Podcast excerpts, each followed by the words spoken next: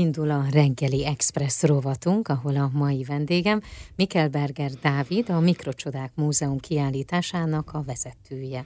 Igen, jó reggelt kívánok! Jó reggelt kívánok! Mikroszkópikus méretű műalkotásokról fogunk ma reggel beszélgetni. Szerintem mindenki elképzel magában valamit, hogy mi is lehet ez, de mondjuk el részletesen, hogy ez a Mikrocsodák Múzeuma mivel várja az odalátogatókat. Ez egy valakihez kötődik, vagy több művésznek az alkotásai láthatóak itt? Egy valakihez kötődik, Mikolas Szerdiszinek hívják a alkotót, egy ukrán művész, 84 éves most jelenleg, már nem tud alkotni, ezeket 20 és 60 éves kora között készítette. Volt neki egy légzés technikája, amivel le tudta lassítani a szívdobbanását, mert két szívdobbanás között tudott ilyen finom apró mozdulatokat végezni a kezével.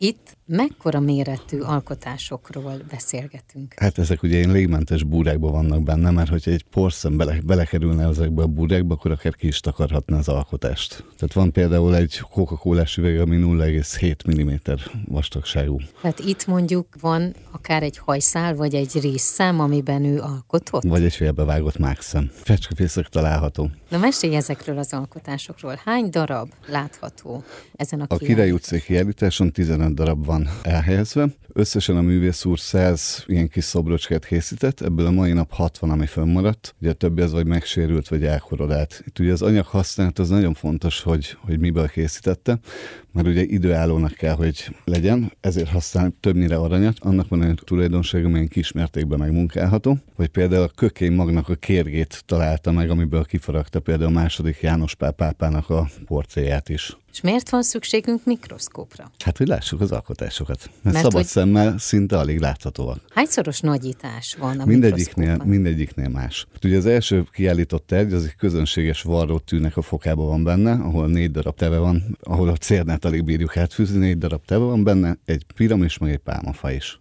Melyik a te kedvenc alkotásod ebből a 15-ből, amelyik ott van? A világ legkisebb könyve is nálam található, ami ugye 12 oldalas.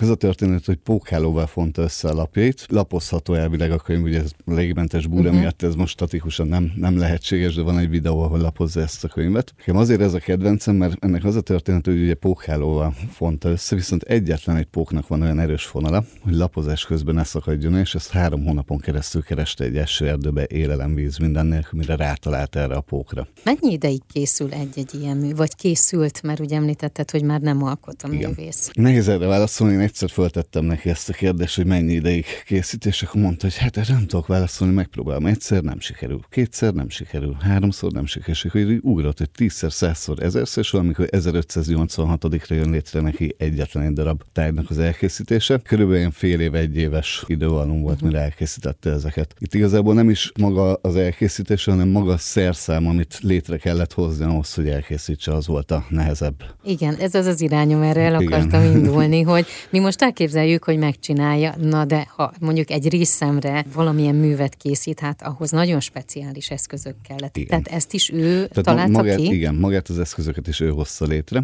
Ami nekem még nagyon tetszik, van olyan alkotás, ami egy szem kristály cukron van, egy teljes készlet. Az is a címe, hogy a rendezvú. Az jellemző rá, hogy miket rajzol? Szól? Vagy mindig ahhoz az adott mondjuk a ríszemre mit készített? A ríszemen ugye ez a Tenger című alkotás, abban, hogyha belenéz az ember, akkor egy, egy ilyen hajót, egy vitorlást lát, ahol éppen egy, egy hölgy integet még pluszban. De ami nekem még pluszba tetszik, van a gombostű tetején egy sakkészlet. Volt egy híres világbajnokság, ahol Alexander Elokhin és a Capablanca egy döntetlen játszmát játszott, és annak a rögzített állását helyezte erre a gombostűnek a tetejére.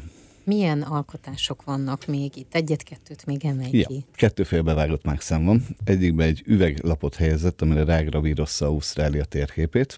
Ugye a másik félbevágott mákszem az egy aranyból készült fecske család található benne. Van egy 3 mm-es hajszál, amire öt nyelvre belegravírozta ugye azt, hogy béke, ezt a hidegháború idején készítette, de azt gondolom, hogy most is aktuális Igen. ez a műve. A legkisebb alkotása az is egy hajszálba tehát, ez egy hajszál keresztmetszetén, egy lakat és a lakat alkatrészé. De azt kell tudni, hogy egy gram aranyból egy ilyen lakatot akár Budapest összes lakosságának tudnánk adni. Tehát ennyire kicsi. Tehát egy gram aranyból minden uh-huh. lakosnak tudnánk adni egy, egy ilyen lakatot. Itt most 15 alkotása Igen. látható, de 60 maradt fent. Igen. Van-e még olyan abból a 60 alkotásból, amelyet mondjuk szívesen elhoznál Magyarországra is bemutatnál? Van például a kis herceg, annak a gyerekek biztos, hogy nagyon örülnének. 2005 óta van itt a kiállítás, egyetlen egy alkotás cserélődött le, egy félbevágott mágszembe volt itt egy szélmalom. Ez 203 darab alkatrészből rakta össze, mert egy működő szélmalmot hozott létre egy félbevágott mágszembe. Ezt kivitték most Gifhorn városába, ott található ez a szélmalom, amiről mintezte, és ott a szélmalom mellett tekinthető meg. De amit szeretnék, hogy itt legyen, az a második János pápápáról készült portré, de az meg kim van a, a Vatikánban. Az mire készült? Azt a pápának készítette. Pápa válaszolt is neki egy levélbe, ahol megköszönte ugye magát ezt az alkotást, uh-huh. illetve meg annyit írt le benne, hogy ez egy isteni adottság, ami neki van. Bárki rokonságából követte őt, vagy van-e olyan művész, akiről mondjuk van tudomásod, hogy követni őt a művészeti Volt egy tanítványa, orosz ember, ő létre tudott hozni ilyen apró dolgokat, de nem ennyire kidolgozottam, mint ő. Ez nekem ilyen privát véleményem, hogy ez valószínűleg azért lehet, mert ugye, amit az előbb is mondtam, hogy megpróbálja 1558-ban, ez vagy benne van valakibe, vagy nincs. Bármikor várható-e a közeljövőben, hogy mondjuk ő Magyarországra látogat, és ő tart tárlatvezetést, vagy te tartasz-e tárlatvezetést? Én szoktam tartani a vendégeknek mindig. Én azt gondolom, hogy sajnos, mert az egészségügyi állapot az már nem teszi lehetővé, hogy ide látogassam. Ezeknek ki lehet fejezni